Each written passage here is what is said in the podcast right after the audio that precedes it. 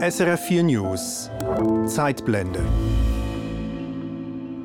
Im Goal mit Nummer 1 spielt Elisabeth Fischer. Nummer 2 in der Verteidigung Brigitte Stübi. Frauen, die Fußball spielen, heute ganz normal. Doch erst vor ziemlich genau 100 Jahren fallen sie in der Schweiz ein erstes Mal auf. In einer Zeit, in der die Männer sie lieber nicht am Ball sehen. Das Frauenbild war eigentlich, dass Sportaktivität von Frauen unästhetisch war, unsittlich, dass es die Gebärfähigkeit vermindern könnte. Und ganz wichtig war, dass wenn die Frauen sich bewegen, dass sie das bitte nur als Hobby machen und privat, weil der Kampf dem Manne gebührt. Die Frauen kämpfen weiter, trotzen Widerstand und Gespötte. Der immer ist ein Match schauen. Und dann, ich mal zu einem Mann, das finde ich toll, dass sie kommen, den Match schauen. Ich komme nicht wegen dem Fußball, ich finde das lässig, wenn der Busen auf und ab gewackelt. Ich war so geschockt. Ich habe das nicht verstanden, was das mit dem Fußball zu tun hat. Heute tönt es anders. Ich kenne einen Haufen Männer, die sagen, du, ich habe die Frauen gesehen spielen. Hey, da bin ich dann wirklich überrascht. Gewesen. Ja, ich schaue jetzt glaube ich, auch Frauenfußball. Ich muss sagen, super! In dieser Zeitblende sprechen wir mit einer Pionierin des Schweizer Frauenfußballs und fragen, warum sich die Männer so schwer taten damit. Und wir wollen wissen, warum der Weg vom holprigen Rasenplatz bis hin zur ernstzunehmenden Meisterschaft ein so langer war. Jetzt kurz bevor diesen Sommer die neunte Fußball-WM der Frauen beginnt. Ich bin Vera Deragisch.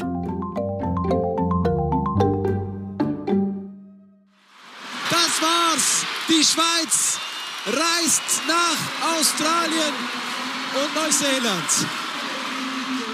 Die Schweizer Fußballfrauen. Zum zweiten Mal sind sie an einer WM-Endrunde mit dabei. Mitte Juli diesen Jahres geht's los in Australien und Neuseeland. Der Weg dahin ist steinig. Und er beginnt vor 100 Jahren. 1923 fallen die ersten Fußballerinnen auf. Eine Genfer Sportzeitung berichtet über sogenannte weibliche Fußballaktivitäten. Die Männer haben damals schon seit fast 30 Jahren einen Verband und eine Meisterschaft. Die Frauen, das sind Les Sportifs, rund zwei Dutzend Fußballbegeisterte Genferinnen. Die Initiantin Florida Pianzola, eine Tochter aus gutem Hause. Das Training im Garten der elterlichen Villa.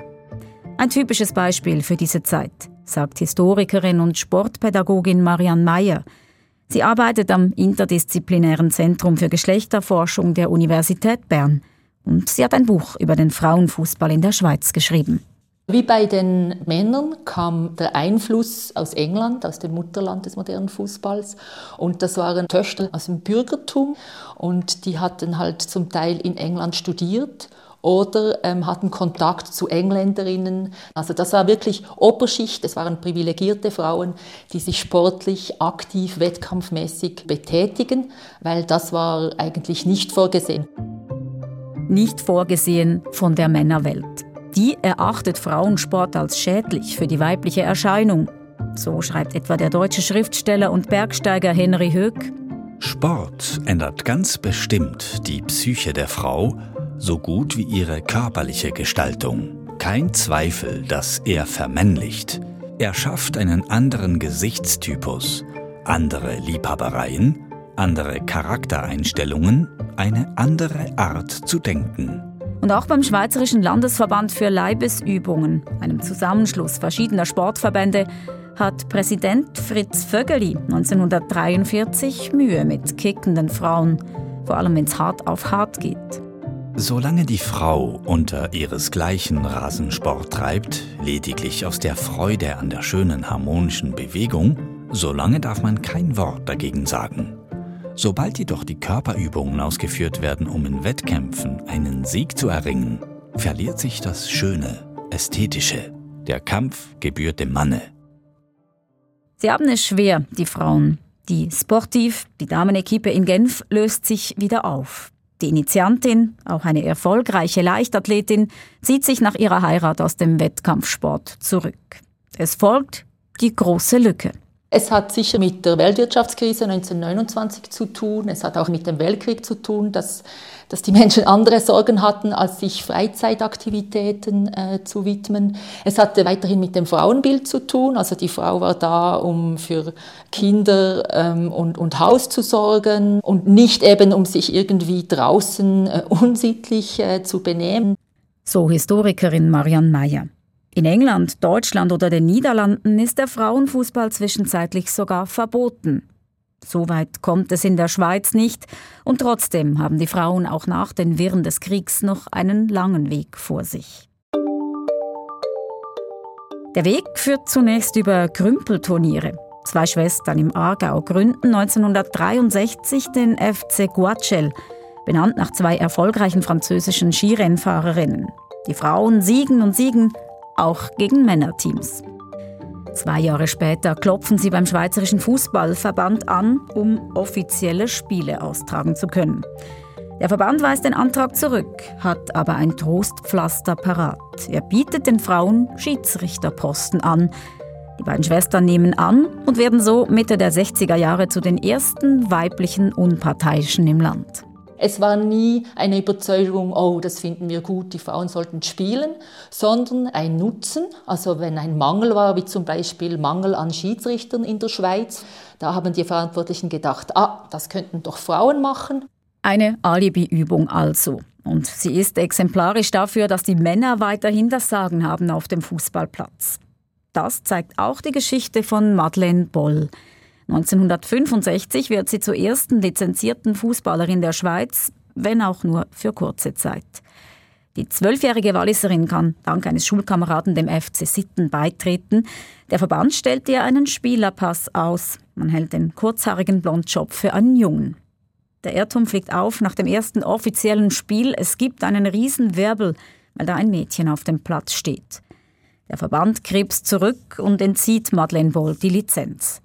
Die Statuten würden nur Spieler zulassen. Zudem sei Fußball laut Ärzten kein Sport für Mädchen.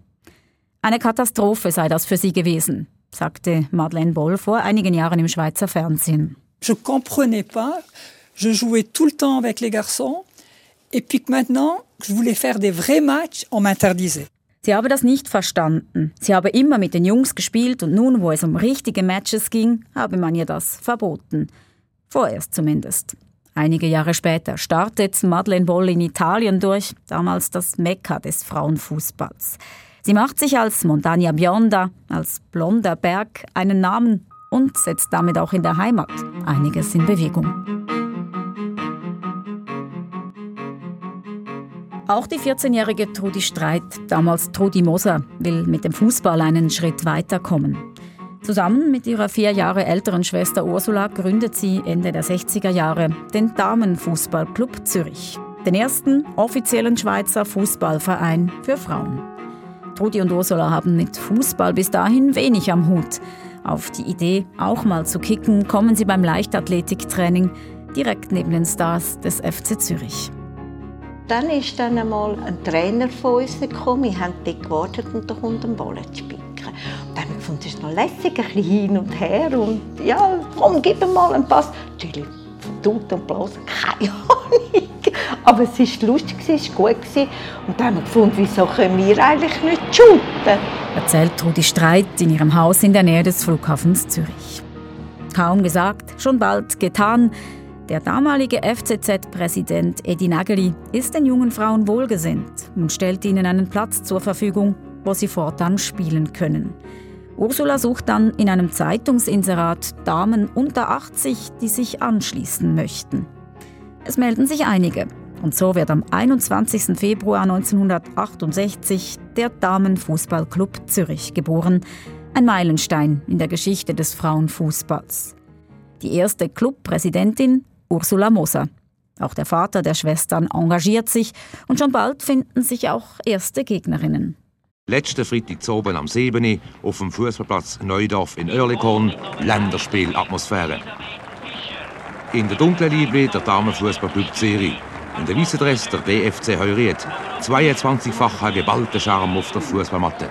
Und schon sind sie im Rasanten. Oh, wie trügerisch ist ihre Ruhe, denn schon rollt charmant, aber heimlich stürmisch Schieß doch, Meiteri, schieß! Daneben, daneben. Aber weiter geht's. Bodycheck. Dann ein Wunderbein, ein Wunderschuss, ein Wundergoal. Sogar das Schweizer Fernsehen ist einmal dabei. So richtig ernst nimmt Moderator Raul Berlocher die Frauen aber nicht. Fußball ist doch ein harter Sport eigentlich. Wie verkraftet ihr das ihr Mädchen? Ja, es ist also schon hart, aber ja, man nimmt es einfach auf sich und ich finde, warum sollen die Mädchen nicht auch etwas machen, was die Buben machen, oder? Ja, das finde ich schon auch, aber gibt es keine Verletzungen und so? Bis jetzt haben wir eigentlich noch keine gehabt, nein. Hoffen wir, es bleibt so. Trudi Streit ist stolz auf das Erreichte. Aber sie hängt ihr Hobby nicht an die große Glocke. Ich wäre jetzt sicher nicht in die Schule und gesagt, hey, lass dich shooten. Weil äh, es hat auch zum Teil komische Sprüche gegeben. Eine Frau gehört hinter den Herd.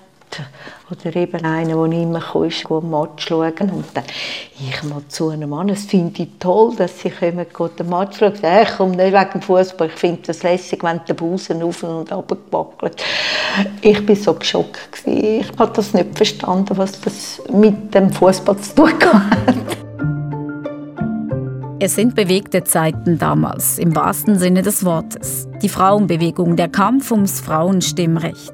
Und der Frauenfußball erhält vielleicht unbewusst auch eine gesellschaftspolitische Dimension. Die Fußballfrauen als Vorkämpferinnen. Trudi Streit sieht sich allerdings nie in dieser Rolle.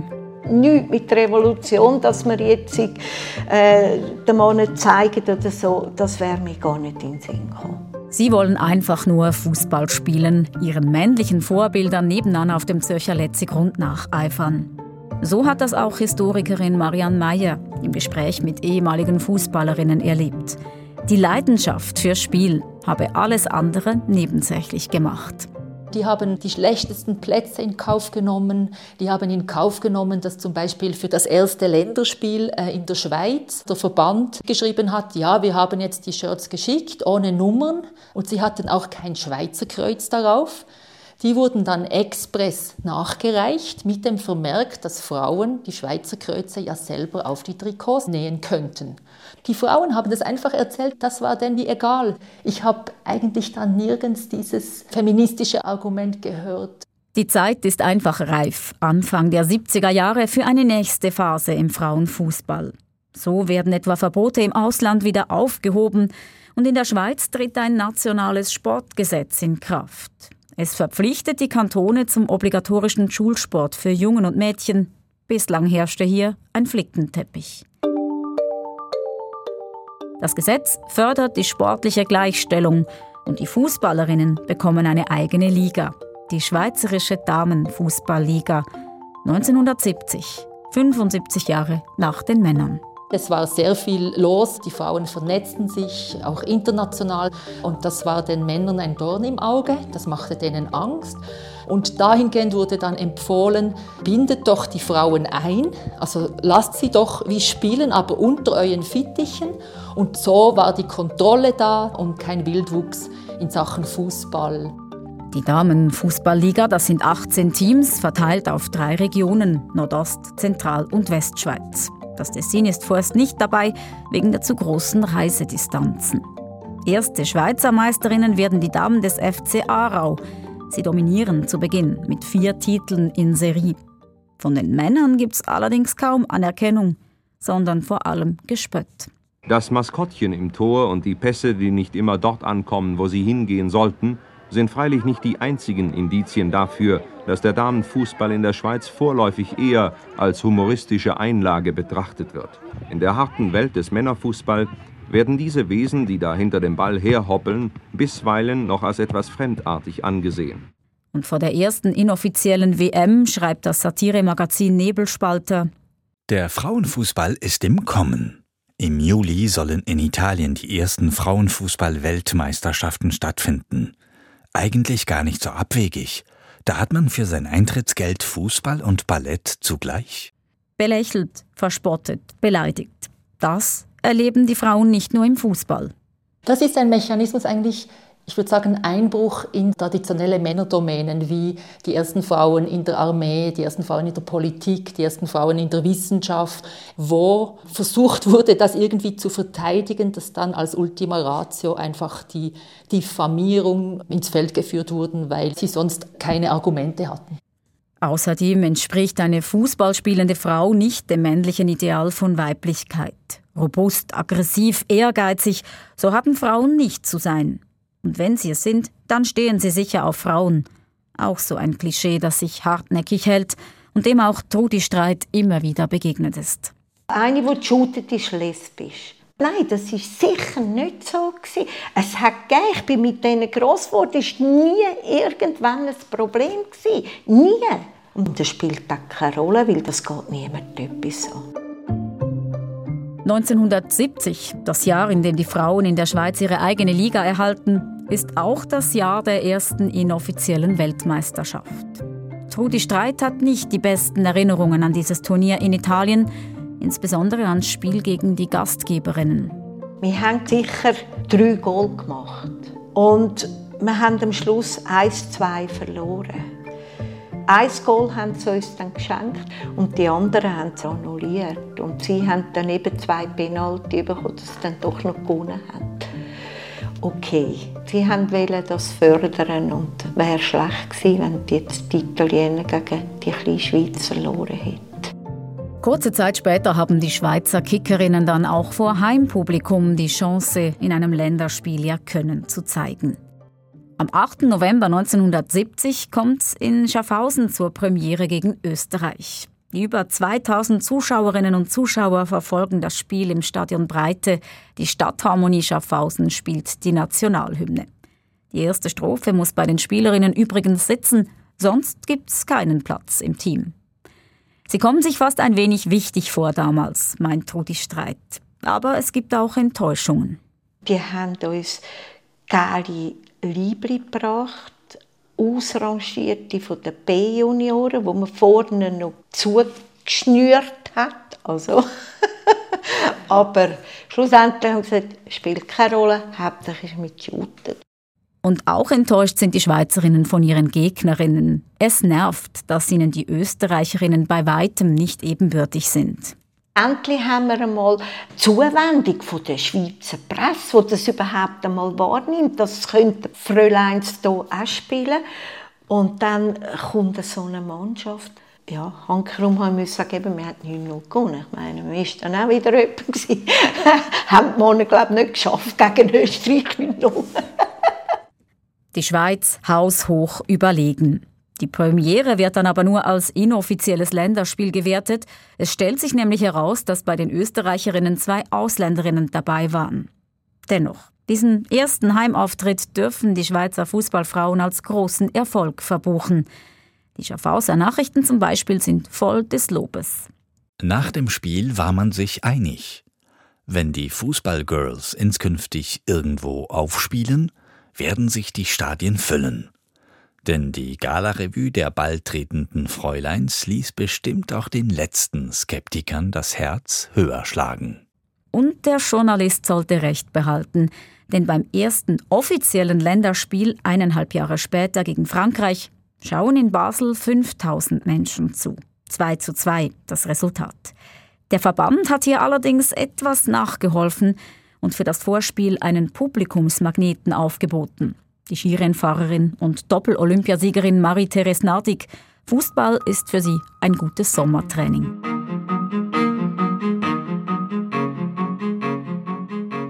Auch im Ausland wird man auf die Schweizer Fußballerinnen aufmerksam. Italien will Trudi Streit.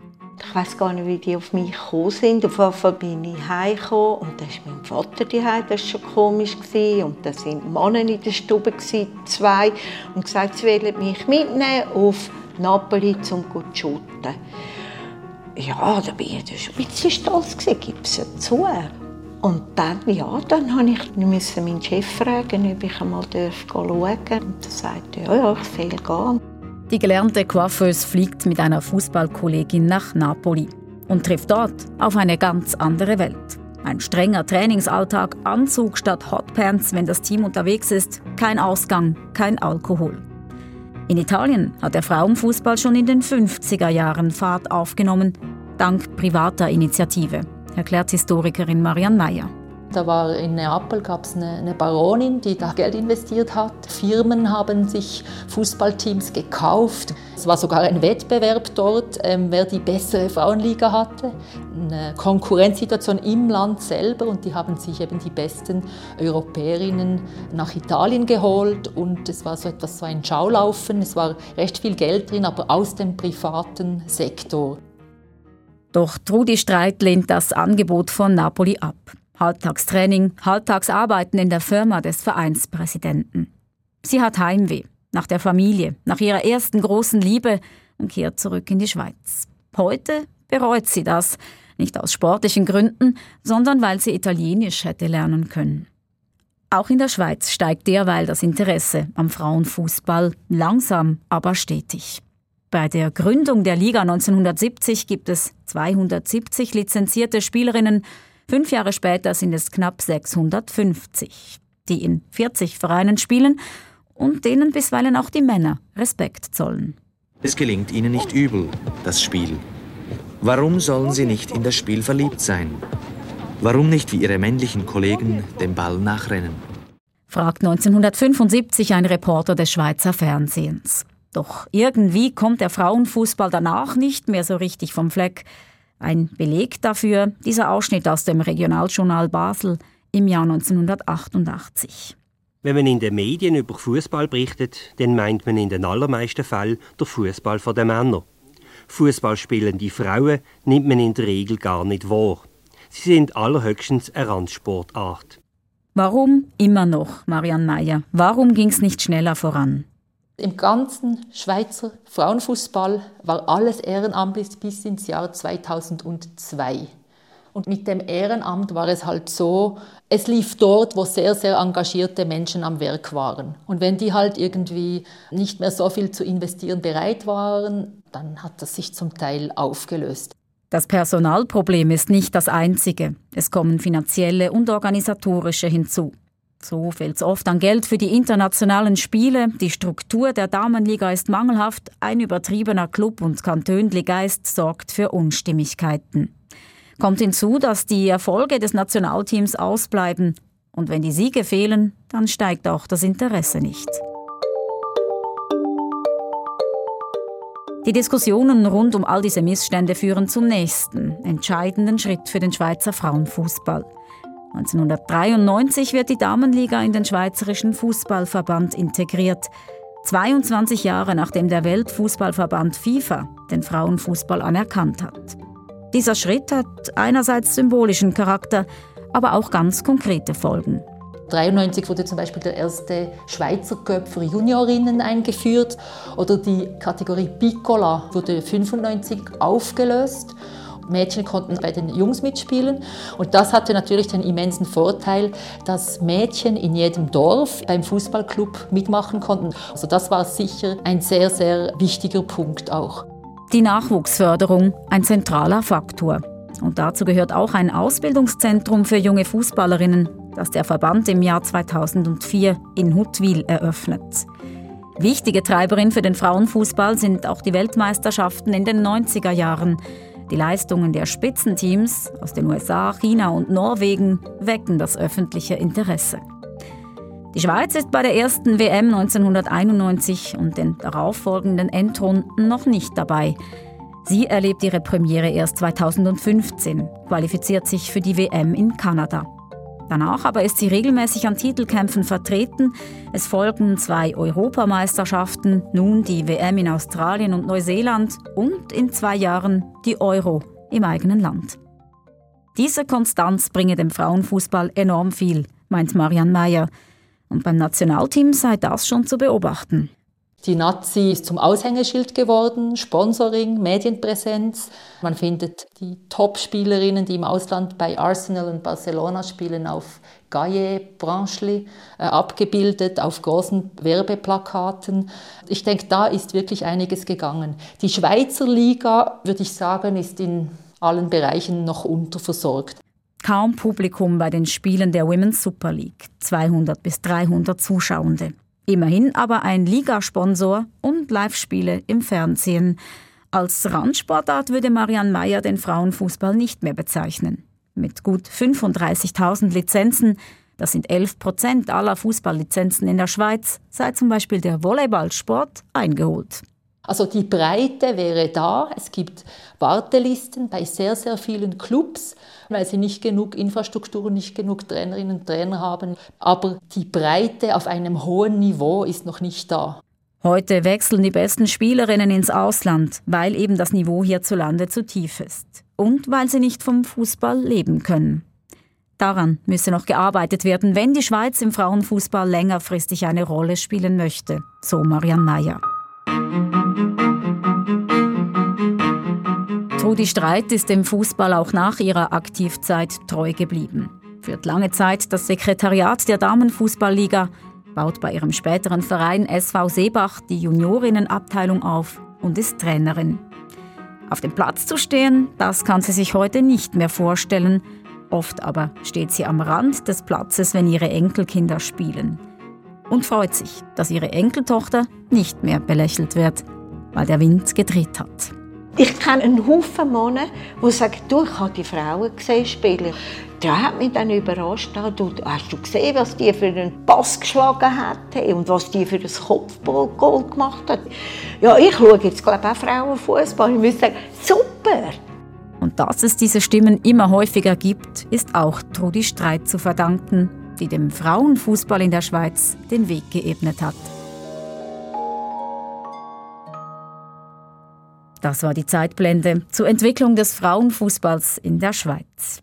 Diese und weitere Ausgaben finden Sie unter srf.ch-audio oder in Ihrer Podcast-App. Ich bin Vera Deragisch.